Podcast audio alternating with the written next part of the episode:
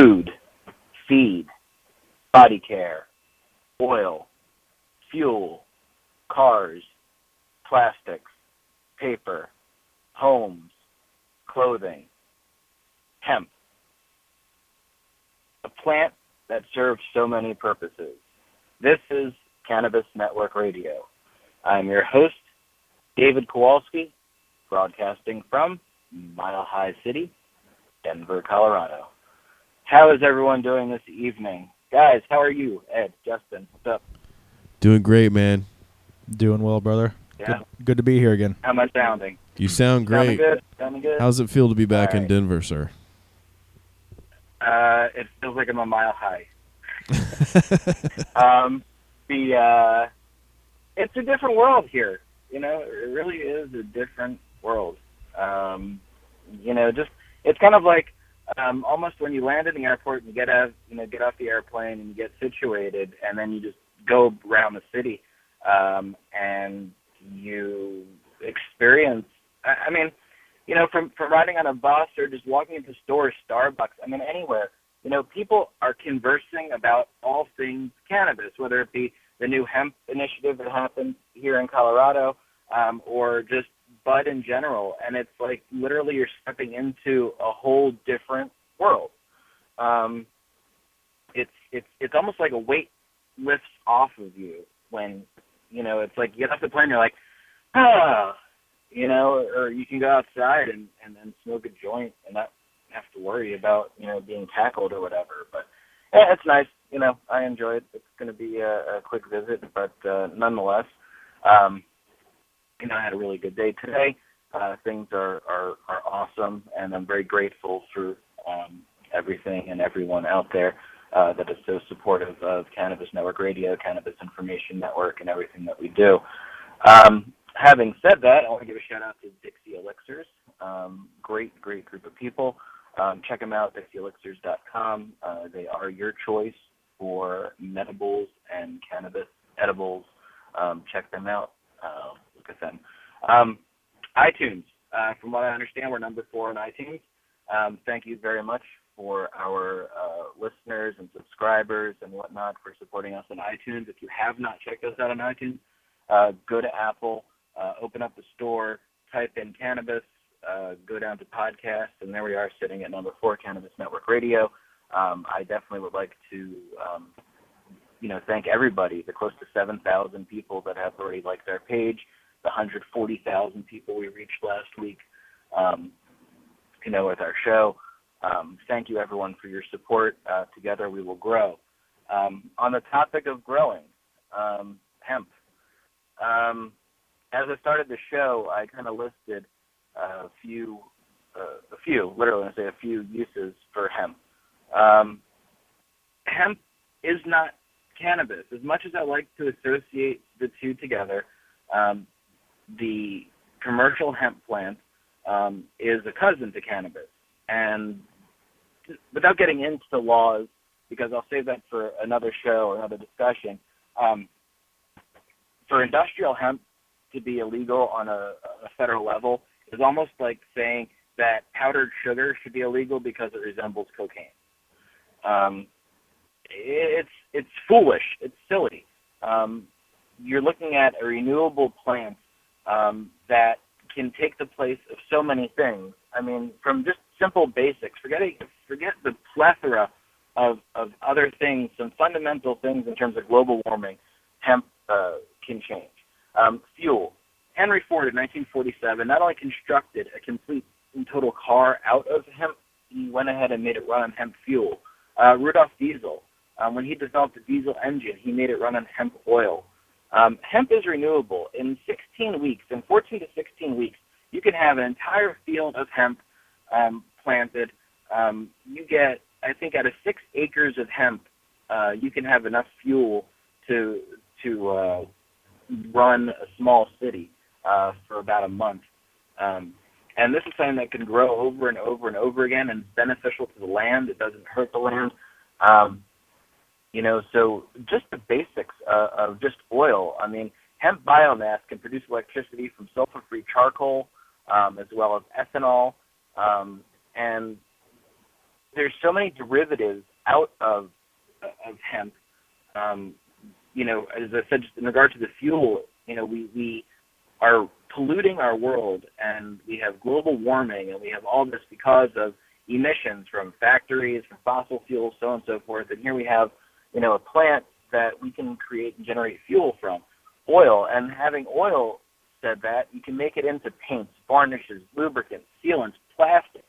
I mean, all these things, like, can all be derived from one plant, as opposed as opposed to all these toxic chemicals that are being put into our world by the plastics industry by using oil derivatives and toxic chemicals.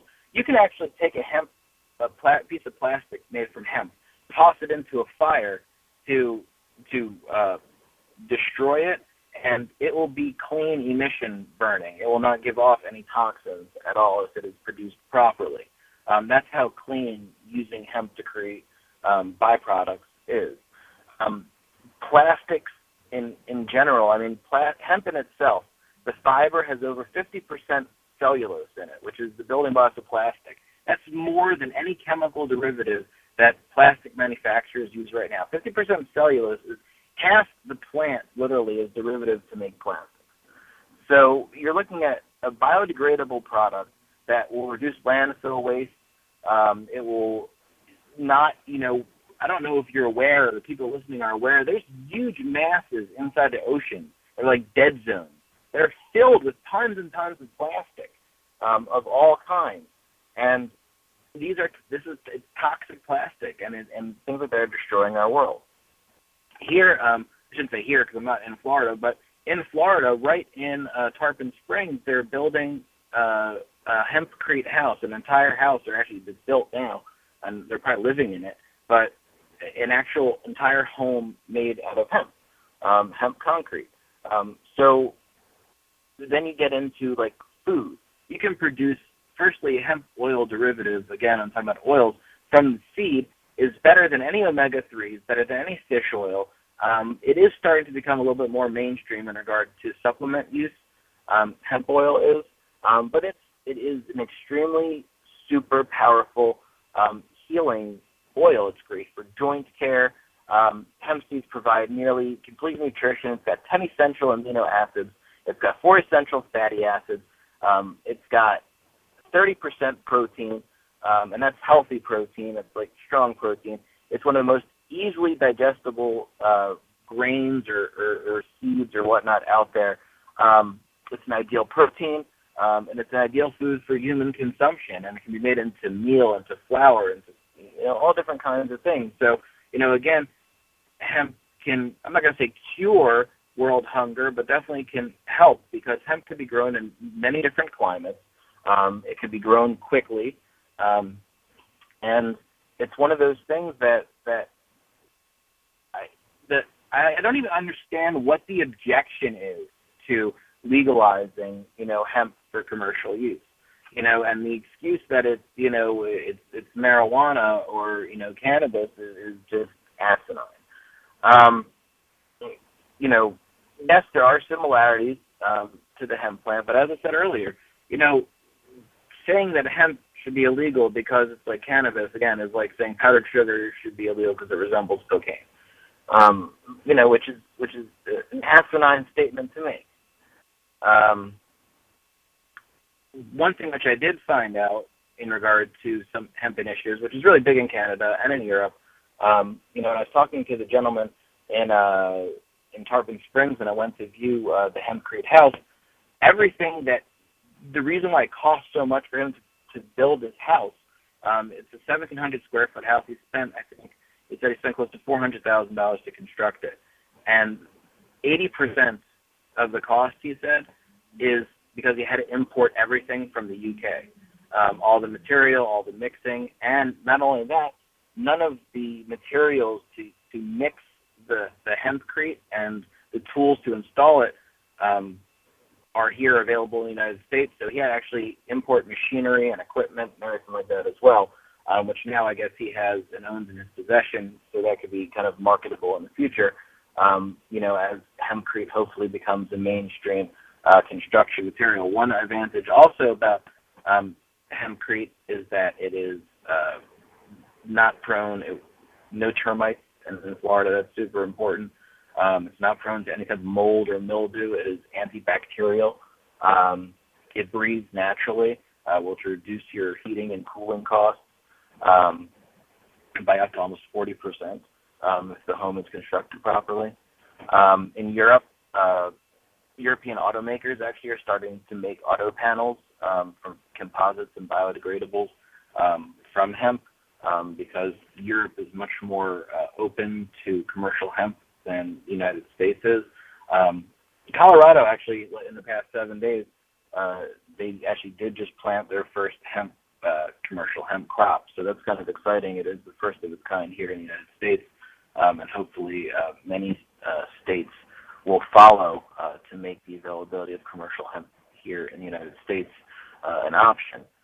Um, now, touching on, I know I'm going back and forth on different things, and, and I know we have an hour to talk about things. Um, I'm going to touch on hempcrete just a little bit more. Um, hempcrete, just to clarify, you can look it up online. Um, you can look, also look up Hempcrete House Tarpon Springs. I think there's pictures and information about it. You can Google that. Um, but it is a mixture of hemp and lime. Um, it's fire, water, rodent proof. Um, it's got it gets stronger actually as the years go by. Instead of typically like a home would become weak and unsustainable and fall apart, hemp becomes stronger and stronger and stronger across the board, even when it comes to clothing as well.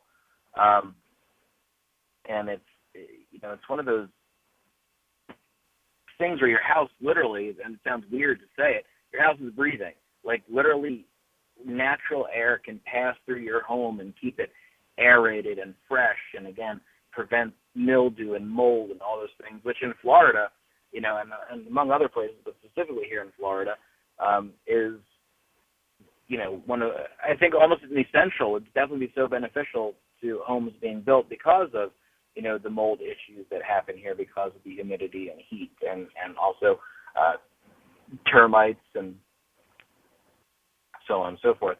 And furthermore, hemp is three times stronger than plywood. Um, and most of the homes being manufactured in most places are, are starting out with a base of plywood, or you know, how homes are just made so junky these days.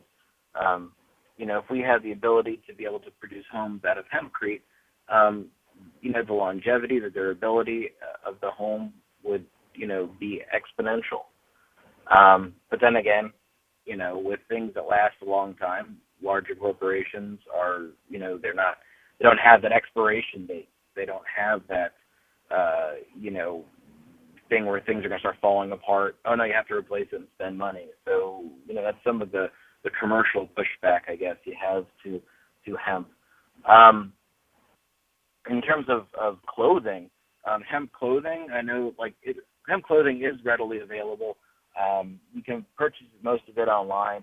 Um, I would like to honestly start being more uh, conscientious of, of wearing hemp clothing um, because a it's breathable, um, it lasts, it's durable. You can get a hemp shirt and it will you know it gets stronger every time you wash it. Instead of getting weaker, it gets stronger. Uh, so the shirt's not going to be, you know, like you have your favorite T-shirt and it's like falling apart, got holes in it. I know I've I've retired a few of those in my day. You know, like I would love to have a favorite shirt that will last me forever. I guess I don't know. Forever is I guess a big word, but a very long time. So you know, um, in regard to paper, hemp pulp paper um, does not require bleaching like regular paper does. Um, the chemical lasts, the bleaching chemical used in commercial paper processing lasts literally for hundreds of years. Um, and also, aside from the fact that we're destroying our forests, um, you know, it takes about 60 years for a tree to be replaced um, that's cut down for paper. And I understand that in the U.S. there is a forestry initiative that, you know, as forests are cut down, new forests are planted, and then they have to be left. You know, but they're still destroying you know, trees that produce oxygen, help clean the environment. They're nature's scrubbers to to all the, you know, crap that we put out there. Um, you know, with hemp, again, 14 to 16 weeks, you have an entire crop that's ready to go, not 60 years. um, and you can take um, you know the the hemp pulp from the plant, um, and you can use it and you can recycle it over and over and over again. So even after the first use, because of the durability of hemp, it can be recycled so many more times than tree paper. And an acre of hemp can produce as much pulp as an acre of trees over a 60-year growing cycle. Now, if you think about how much paper is consumed, now granted, we are making initiatives across the board to to consume less paper because things are going digital, um, which are good and bad because you have you know security concerns and risks. I mean, there's always vulnerabilities, whether it be you know people stealing documents, so on and so forth. But still, we use a lot of paper. Um, I think uh, I have to look it up, um, and, and I'm going to throw a number out there. But I think as of last year, when I was doing some research for hemp, the United States government actually is the largest um, consumer and user of or waste of, of commercial paper um, in the world. Actually, um, you know, they send out all these things, um, you know, on paper, documents, briefs. I mean, literally tons and tons of paper that just, you know, go to waste. And then, you know, on top of it, you can actually produce ink, um, ink derivative, just like soy ink. You can produce ink off of off of hemp too, and mixtures. You can start using, you know, print things with hemp ink on hemp paper, and you know, all off of this one plant. You don't need a million different things. All you need is different, you know, modifications to production um, to utilize this one plant to do so many things. Um, I feel like I'm just like going on a tangent here and just talking and talking and talking. Um, you guys in the studio have any uh, questions, comments, feedback, anything? No, I'm just enjoying the information, brother.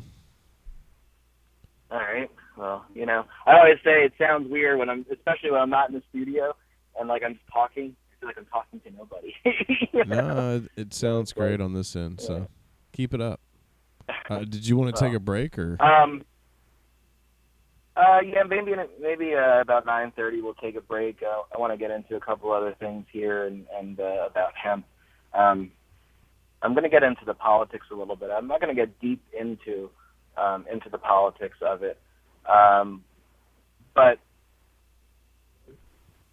back in in World War II, um, again, this is a Google research thing. If you want, you can look it up. Um, there's hemp for victory. Um, there infomercials or commercials that were being played before movies, um, things like that, where actually we were encouraging farmers to grow hemp. Um, there is an initiative and a tax credit to farmers to grow hemp. Um, right now, the largest tax incentives go to tobacco, um, which really provide no side benefit aside from you know cigarettes and killing you know four million people a year. Um, but then again, you know, who knows? Um, a lot of it also is misinformed and propaganda. Um, as the years have gone by, and obviously there's been a uh, correlation again to marijuana um, from industrial hemp, and you know because the government's propaganda and because of commercial uh, capitalism, it's one of those things that um, you know people just it's a sheeple thing. I'm going to say people listen to the propaganda, they believe what they hear, and they choose to just be ignorant to the fact. Um, so hopefully, by by talking about it and educating people about it, um, then you know people can start saying, "Hey, why aren't we using commercial hemp for products, so on and so forth?" I mean, right now there's over, over 30 other nations that produce industrial hemp. Um, England, France, Germany, Australia, Hungary, China, Canada. I mean, there's a 300 million dollar market for hemp and hemp products in the United States. Um, and that's, I mean, that's just an open possibility of, of just basic stuff. That's not even getting into advanced hemp manufacturing. Three hundred million dollars. I mean, just imagine how many jobs, how much business, how much industry can be creative created by commercial hemp and derivatives thereof. Um, you know, again, it's you know, I know that me personally, I focus so much on cannabis legalization, you know, and focus on on the aspect of, of the medicine of, of cannabis, you know, and I don't focus enough on hemp. Um, but when I educate people, I definitely like educating people about hemp. And just as much as anyone that's listening to the show or the podcast or anything like that, you need to talk about hemp as well and educate yourself about hemp. Um, the hemp plant is something that literally, literally can save our planet. Going to an Earth Day celebration or recycling is fine and dandy, and that's great. You're one person. Your one person also has the power to educate so many others by just educating yourself properly about about hemp and derivatives thereof. You know, you're going to talk to someone about how great marijuana is. Fantastic. I commend you. Good job. Go for it. Throw in hemp too. Education goes a long way, and only people, only way that we're going to go ahead and give out proper information is by people talking about it. Just like I tell everyone to have a conversation about marijuana, have a conversation about hemp too. Open, talk to it. Write your congressmen, write your senators. Let your voices be heard about commercial hemp, because this is something that literally can change the world. I like to say that I have the power to change a person's life. Why? Because I can educate them on how they can save their life or help a friend or save the life of somebody else. This is something we can save our Mother Earth by just doing something simple, like using commercial industrial hemp. We can literally save our planet. And why people just don't want to realize this is beyond me. And there's so many good organizations out there um, that that support the hemp initiative, and we support them. Cannabis Network Radio and Cannabis Information Network supports those organizations as well. You got hemp.org, and you have um, um, and so many other places. Um, one thing also, which is a big deal about commercial hemp, is the DEA claims that hemp contains THC. Um, yes, I'm not going to refute that fact. However, it contains less than 1% THC. When you're talking about medicine now in the world of cannabis that has, you know, 20 plus percent THC, and then in the concentrates and medibles that have 70 percent THC, when you're looking at less than 1%, you know, you're not even looking at, at you know, any type of, of uh, like psych- psychotropic effects or even medicinal effects for pain management from hemp. Um, you know, the DEA has a history of seizing shipments of hemp clothing um, and having tested uh, each piece by punching out samples of clothing, therefore ruining uh, the product. They'll seize things at ports. I mean, it gets to be somewhat ridiculous. Um, and like, if you take a, a actual hemp seed um, from a, a commercial hemp plant, you actually have it tested. Um, you will not find any type of even trace amount of THC, enough to even even come up on a test. And furthermore, one thing which I do find interesting is most uh, commercial wild bird seed mixes have hemp seeds in it somehow or another. Um, and granted, they're dormant seeds, they're dead seeds. So if you were, it would fall on the ground or whatever. Um, it's like I guess neutered seed; it won't grow. But if you actually look through wild bird seed, you'll actually see little uh, cannabis seeds or hemp seeds. Um, and uh, at one point in time, before 1937, there were a million acres of of, of hemp growing all over um, the United States. There's half a million acres in South Dakota, um, another million in Nebraska. Um, even to this day, you can go outdoors and find wild hemp growing in different places in different parts of the world. Um, Kentucky was huge in hemp farming. Um, if you look at at hemp in general, um, in, in terms of farming industry, um, there's so much opportunity for commercial hemp and far- to rebirth the American farming industry. And then once the American farming industry is is rebirthed and away from you know GMOs and and all that nonsense, um, we have a whole new infrastructure for um, industrial growth, meaning businesses to produce said products, biodiesel, plastics, hemp clothing, et cetera, et cetera. So, you know, as I said a little bit earlier, if you just think for a minute about how much industry and how much, how many jobs, how much revenue, how much everything could be created just by introducing commercial industrial hemp into the U.S. economy, it would be a game changer. And then if you go ahead and, and factor in commercial industrial hemp and cannabis into it, you're looking at literally a 180 to our economic development as a country. The United States would become a great commercial industrial economic country once again, where we would actually be able to dig ourselves out of the debt that we're in. We'd be able to create so many jobs. We'd be able to create a whole new industry for our for this generation and our generations to come. I'm not just doing what I do for myself. I'm doing what I'm doing for my children and the people that I love and the people that I care about. And I know so many people out there that know me. They're like, dude, you're wasting your time. You're doing this. It doesn't amount to anything. You know what? It amounts to the fact that I am trying to go ahead and help not only our current generation, I'm trying to help our future generations and to have sustainability, profitability, and and and a, a country that we could be proud to live in and say that you know we have you know make us a great country again. And then just a simple things as as legalization of commercial industrial hemp and cannabis it's something that is that simple. Unfortunately simple things are the most difficult things sometimes. And so I'll continue to do what I do and I'm going to continue to fight for what I believe in and stand up for what I believe in until you know things change because you know, I'm not one of those people that goes down with a fight, without a fight, I should say. Um, you know, and uh, I I want people to start waking up and realizing that, that this really is a game changer, not only for yourselves but for your families, for your children, for the people you love, and and and for our country. Um, so now is definitely the time to educate yourself, go online, research hemp. Um, the derivatives thereof and and make a difference.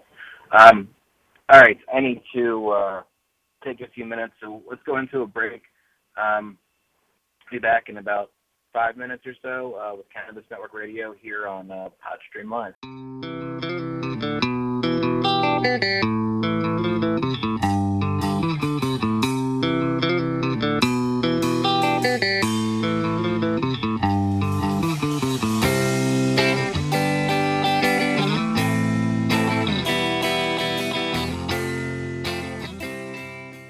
Welcome back to Cannabis Network Radio. Well, that was a much needed break and a break from running my mouth for a few minutes. Um, wow, what can I say? So much to talk about. Um, actually, since I wasn't 100% certain uh, coming into the show what I was going to do earlier today, I put out um, both on Cannabis Information Network and Cannabis Network Radio um, uh, I guess, a message saying, you know, what would you like me to talk about uh, tonight on um, Cannabis Network Radio? So I'm going to get back into talking about hemp, um, but I want to answer a few questions um, and comments that I got here. Um, I'm going to touch first on Cannabis Information Network's questions here. Um, a bunch of people, uh, Troy, um, Mar Marquita, I think, and uh, Sharon, y'all are in different states, um, and you made comments about why won't they even listen to our um, thought about legalization and, and why won't they reschedule so and so forth. And, and it's the answer to that question really is very simple. The states, aside from the politics behind it, from everything that I have learned and the little bit I dabbled in this past year in politics, even the people and the people that are in Congress or congressional offices or in local governments that are pro cannabis, that are pro legalization, because it is a federal issue, people in certain states on the government level are afraid to go against the government. They're afraid for their jobs, they're afraid for their livelihoods, and they're afraid for their careers um, because of the federal guidelines on it.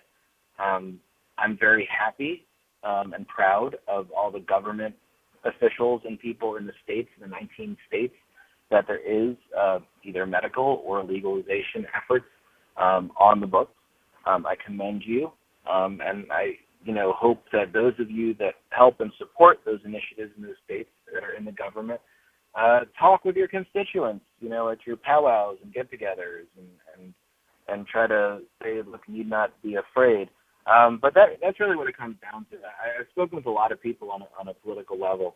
Um, yes, there are certain people that have agendas that are anti, you know, cannabis reform, um, but a lot of it has to do with the fear. Um, Maryland's a very good example. Um, Governor O'Malley in Maryland this year, uh, he went ahead and, and signed a, a quasi legalization bill. I mean, for all intents and purposes, it's a start. I know that people in Maryland are not 100% happy about what's going on, but you need to take a step back and look at it as progress. You know, you can't go from nothing to everything overnight as much as it would like to be. So even even a half-ass backwards legalization or medical legalization law is a step forward. So stop being pissy and bitchy about what it's not and try to figure out how to work with what it is. But one of the biggest pushbacks when Governor O'Malley went ahead and said that this is going to be a university-based program was the university is like, whoa, wait a minute. You know, we're federally funded. You know, how can we be involved in this? We're afraid we're going to lose our funding. We're afraid we're going to lose, you know, so on and so forth. So one of the biggest fears, and I remember last year too, before you know this bill in Maryland uh, came about, when the bill was introduced in Maryland the year before, it was very publicly known that employees, and I think there even was a, a, a mandate that came down, or, or some sort of interoffice memo that came down that said that we are basically afraid of taking an initiative um, to legalize cannabis because we're afraid of the ramifications that can come to our state employees um, on a federal level. Now, having said that, you guys are a bunch of wussies. They're opening up a dispensary right around the corner from the nation's capital in Washington, D.C. Um, so people who live in D.C., which is a medically legal state or district, I should say, because D.C. is not a not a state. Um, they're gonna have a dispensary like right in the middle of the nation's capital. So you know what? It's time to step up. You want to, you know, you got into politics for a reason. You want your voice. You want to make changes. Well, you know, it's time to put your big boy pants on, and uh, you know, stop saying you're afraid because you know, fear is one of those things that that won't get you anywhere. Um, so I don't want to digress too much. But that's just a brief uh, you know, brief uh, comment on, on the different states and, and legalizations. And honestly, the only thing you can do is again advocate, talk about it, advocate, uh, talk to your friends, talk to doctors. It's so you know, talking to your doctor openly and candidly about uh, cannabis use, especially if you feel you're a good candidate for a patient, um, for patient needs, then you know have a conversation with your doctor it makes a huge difference. Um, you can start there. Um, it's so simple. Um, let's see. Another question I have here is from Papa Paul um, about getting Schedule One changed.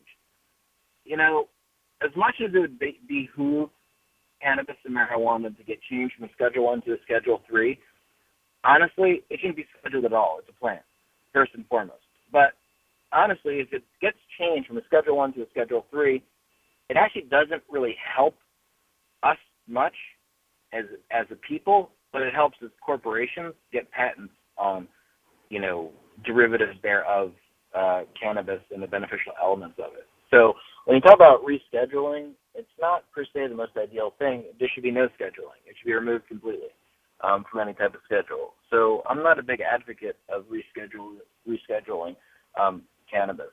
Um, on a state level, potentially, depending upon how the state laws are written. Uh, on a federal level, n- no, I don't think there should be any scheduling of cannabis at all. Um, so on and so forth. Oil, um, hemp oil. I have a couple questions here about hemp oil. Why do people refer to RSO, which is Rick Simpson oil, as hemp oil? Um, Canadians do refer to marijuana as hemp. Um, that also can create some confusion. Uh, so a lot of times people are talking about hemp oil in terms of medicine. It actually is not hemp oil; it is cannabis oil. So just to clarify that, when there are references to hemp oil and medicinal use in terms of like killing cancer and things like that, um, they are talking about cannabis oil, and it's just being referred to as hemp, which is referred to a lot of times in Canada. Um, I'm not going to continue on any more with cannabis information uh, questions. I'm going to jump over to Cannabis Network Radio's uh, page and answer some uh, questions there. Um, uh, a history of U.S. hemp. I kind of touched on that a little bit um, before. I'm going to talk a little bit about that um, as soon as I'm done this uh, segment about answering questions. Um, John, to answer your question, um, talk about how cannabis has helped us out most. Um, I, I think that's a pretty open. you know, how has cannabis not helped us aside from people that have been arrested for for a plant and whose lives have been you know burdened by our ridiculous laws? Um, there really is no non-benefit to cannabis, whether it be uh, the cannabis plant or the hemp plant, so on and so forth. How how has it helped us? Um, it, insurmountable. It saves people's lives. Um, it kills cancer. Um, it, it helps people not, you know, get out of depression. Um, it helps people function. It helps people be happy. Um, you know, I look at it this way: medically speaking, oh, oh, you're a patient. You know, people want to cry that you know it's a sham, so on and so forth. If a person is feeling better, I don't care whether they are deathly ill or they have a headache. Feeling better is feeling better.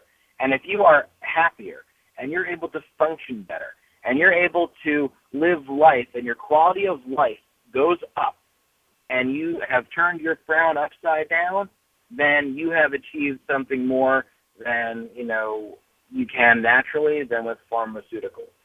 So, you know, medically, you know, if, if it helps the person across the board, then sure, it's a medical necessity across the board. It's all medical. Um, so um, I think that, uh, you know, John, again, to touch on anything about how cannabis has helped us out the most, um, in terms of our generation, generations to come, that has yet to be seen. But as I said earlier, um, between cannabis and commercial industrial hemp, um, it can help us become a great nation again. Um, it can help our generation and generations to come to create a sustainable uh, living environment, uh, financial environment, commercial environment um, in the years to come. Um, and then lastly here um, from GrowKind, yes, we all know that cannabis is not addictive. Um, anyone who says that cannabis is addictive are idiots. Um, and I'll just put it out there, and I've said this probably in previous shows, and I will probably say it again, is as I have said to numerous people, especially drug addiction counselors, they love getting into arguments with. They lose, but they love getting into arguments with me. And it basically sums it up real quick. I ask them every single time, when you get a headache, what do you do? Most of the time, the answer is uh, I take a Tylenol, or I take an Advil, or I take a this, or I take a that. You know, some sort of pill they take to offset the headache. So I'm like, okay, so you're addicted to taking Tylenol or Advil or something like that. Oh no, I'm not. What are you talking about? It's not addicted. Well, I mean, you have a headache, you hurt, so you're reaching for pain management every single time. Therefore, you can't cope with the headache without taking Tylenol or Advil. So therefore, you're addicted to the pain relief that's provided by said medication. Uh, you hem and haw and this and that, so on and so forth. I say, okay, well, and you know, if somebody has a headache, or somebody has, or let's say, a woman has bad cramps, or let's say somebody, you know, had a bad day, and you know, whatever. Instead of having a, a shot of scotch, or instead of you know popping a Tylenol or an Advil or, or, or stuff like that, you know, you can go ahead and you know have some herb, and you know, makes your world 100% better. Um, our veterans that suffer from post-traumatic stress uh, disorder. Um, do you think they're not entitled to quality care from serving our country? It has been proven. It's a proven fact that cannabis helps our veterans that suffer from post-traumatic stress disorder. You know, and I can personally speak from my own from my own experience in life. It it, it definitely helps. Um, you know, and and it's just you know to say it's addictive. You know, just like anything else. I mean, you're addicted to water. You got to drink water. I mean, you know, your body has an endocannabinoid system in it. Um, your body needs cannabinoids to function. You're just enhancing it by introducing more of them into your system when ingesting cannabis. Um, you know, your body actually needs it. You know, it's, it's a necessity. Um, it's not an addiction. All right. So enough digressing from the world of commercial industrial hemp, um, but uh, that uh, concludes answering a little bit of the Q&A there from questions that were posted uh, on our pages. Um, to uh, I want to talk a little bit about the environmental and, and soil impact um, that hemp has to the environment. Um, not only does it help regenerate the soil, it detoxifies detoxifies um, the soil. Um, when hemp is so rich in organic material, it promotes the development of fertile grasslands. And the carbon that's produced, the CO2 that's produced from the hemp plant, is also exponentially higher than so many other um, plants that are out there. Um, the photosynthesis that is generated, you know, if you actually think about growing um, cannabis or hemp, um, a lot of it has to do with lighting. Um, the photosynthesis process that the hemp and cannabis plants generate, it produces significantly more, uh, you know, beneficial oxygen and scrubs the environment more so than a lot of other plants. Um, hemp plants, they actually can pull nuclear toxins from the soil. When I say nuclear toxins, I'm talking about like nuclear toxins. Like for example, hemp was planted all around Chernobyl after the disaster um, to pull radioactive elements from the ground. Um, it's called phytoremediation. Um, phytoremediation, which means using the plant phyto to clean up polluted sites. Phytoremediation is used to remove nuclear elements from soil. Um, I do believe uh, they're not using hemp, I don't think, and they should be in Japan. I know they're planting a lot of fields and stuff around the nuclear disaster that happened in over in Japan. Um, but there's and hemp also is a rotation crop, and since it stabilizes and enriches the soil, so when you rotate the hemp crop out of that soil, you can plant new crops in there, and you already have a vitamin-rich, enriched soil to put your new crops in, and it's clean soil. It's not polluted soil. Um, so that is one of those things that you know, it, it, hemp roots absorb um, and dissipate the energy of rain and runoff. It protects fertilizer, protects soil, keeps seeds in place. Um, hemp plants actually slow down the velocity of runoff because they also are absor- absorbing moisture as well, um, and also it creates shades. It creates, you know, it creates temp because hemp, commercial hemp can grow huge, like into like huge plants, like towering over people. Um, and it, it stabilizes. It's a stabilizer. It's a ground stabilizer. Hemp is a ground stabilizer. It's one of the only plants you're going to find, natural plants, that, that that's a ground stabilizer. Um, and hemp, from stalk to stem all around, is completely biodegradable, recyclable. I mean, hemp is reusable. Every aspect of the plant can be used from the pulp to the protein, to the fiber, to the cellulose, to the leaves, to the stalk, to the roots. Every part of the plant can be used. There is no waste from the plant at all. And then, honestly, hemp, it's a weed. it can grow anywhere. Um, and it's its own fertilizer. It's its own herbicide. I mean, commercial hemp can take care of it itself and they're not a huge water consumption plant either.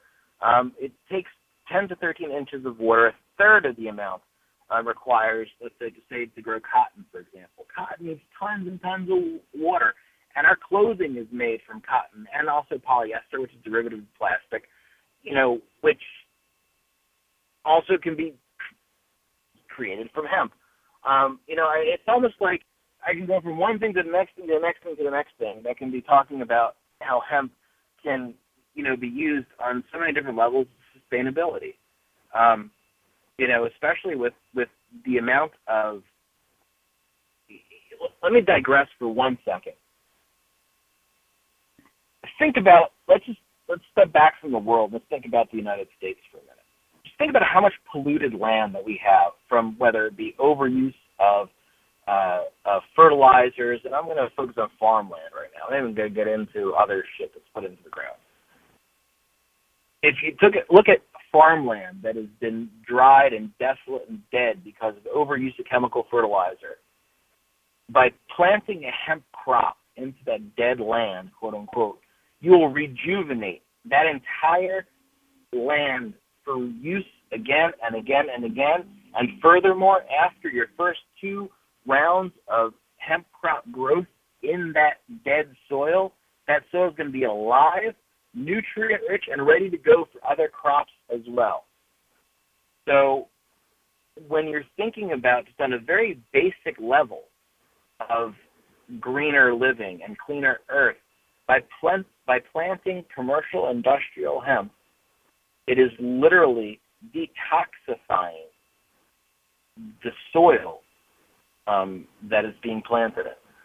So that in itself, right there, can just give you a, a, a small concept on the potential of, of where you can go with with things like you know commercial and industrial hemp.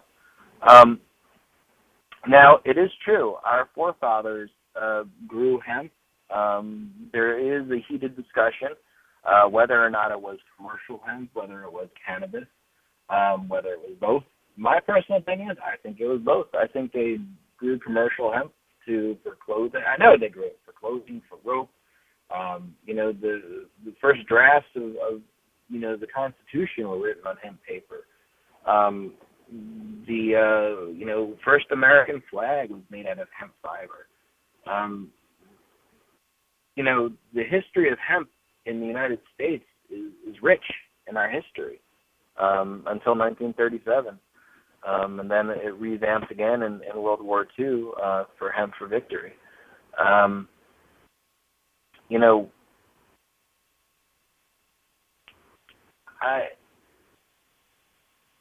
I'm, I, I am at a loss for words on occasion, um, because it's it's almost asinine to have to have this conversation. I'm preaching to the choir, or not really preaching to the choir. Maybe I'm educating. I am educating. How people can't listen to what I have to say or research on their own and see how commercial industrial hemp can change everything, it just boggles my mind. Who who can debate this with? Who wants to debate this with me? Actually, you know, I'll I'll, I'll put it out there. Um, anyone who wants to have a debate with me about commercial industrial hemp or cannabis, you let me know when you want to come on to the air, come on air on the show, and I will have a debate with you all night. You just send an email. You can send to media at cinllc.org or send me an send me an email personally, David at cinllc.org. I will debate with you whenever you want. I'll even air a special show. I am opening a challenge to anyone out there listening. You want to debate me on this? I will debate you. Bring it. I'm ready. Bring it on. I will debate you. I'm putting it out there. So I really hope someone takes it, takes me up on my challenge and uh, wants to debate me uh, in regard to the benefits of hemp or cannabis, for that matter. I'm, I'm open for debate for sure. Um, would love to go ahead and have you on the show and take you on. Rush Limbaugh talking to you, baby. You know, go ahead, try me. You know, I'm ready. Um, yeah. Okay. Weather forecast. Since uh, you know, whatever cloudy with a chance of munchies. Um, that's kind of where I'm at at the moment, uh, which is a good thing. Which is a good thing. Um, add a little bit of lightheartedness to my ranting and raving um, here. Not that I'm really ranting and raving. I'm just being passionate about what I believe in, um, and I feel like I'm talking to myself again, which is kind of a weird feeling every now and again. Guys, you still with me? Always. We're here. What's going I sometimes on, man? feel like I'm talking to the wall. I like your weather report. So you guys, cloudy with a chance of munchies. Yeah, it could cloudy with a chance of giggles, depending upon depending upon what mood you're in. You know. Yeah. Well, I think I'm going to wrap it up because I've been rambling here for a while. So uh, I'm actually going to call tonight's show a wrap, and I thank everybody for listening. Um, I appreciate all of you. uh, listening to Cannabis Network Radio uh, on PodStream Live. And uh, definitely be sure to check us out on iTunes. Uh, we are number four um, in podcasts under cannabis. We have beat out all the big dogs um, in terms of cannabis-related podcasts. Won't name names. You can go look and see for yourself. Um, but yeah, like us, rate us, uh, subscribe to us on iTunes. Um, you also can go to cannetradio.com and you can uh, see a whole list of uh, our previous shows there. Um, you can subscribe to RSS feed if you're not an Apple uh, subscriber, iTunes person. You can uh, listen to our shows there as well. Um, and uh, this been another uh, episode of Cannabis Network Radio. We will be back live again Thursday evening, um, and I will be broadcasting. Uh, I hope from the studio. If not, then definitely from uh, Florida. Um, again, it'll be nice to get back home. Maybe not nice. It'll be nice, but you know, whatever. It has its pros and its cons, I guess. Uh, but it's always nice to get to get home. Um, well, thank you again, everyone, for listening. Have a great evening. Thank you for listening to Cannabis Network Radio. Have a good night. Peace.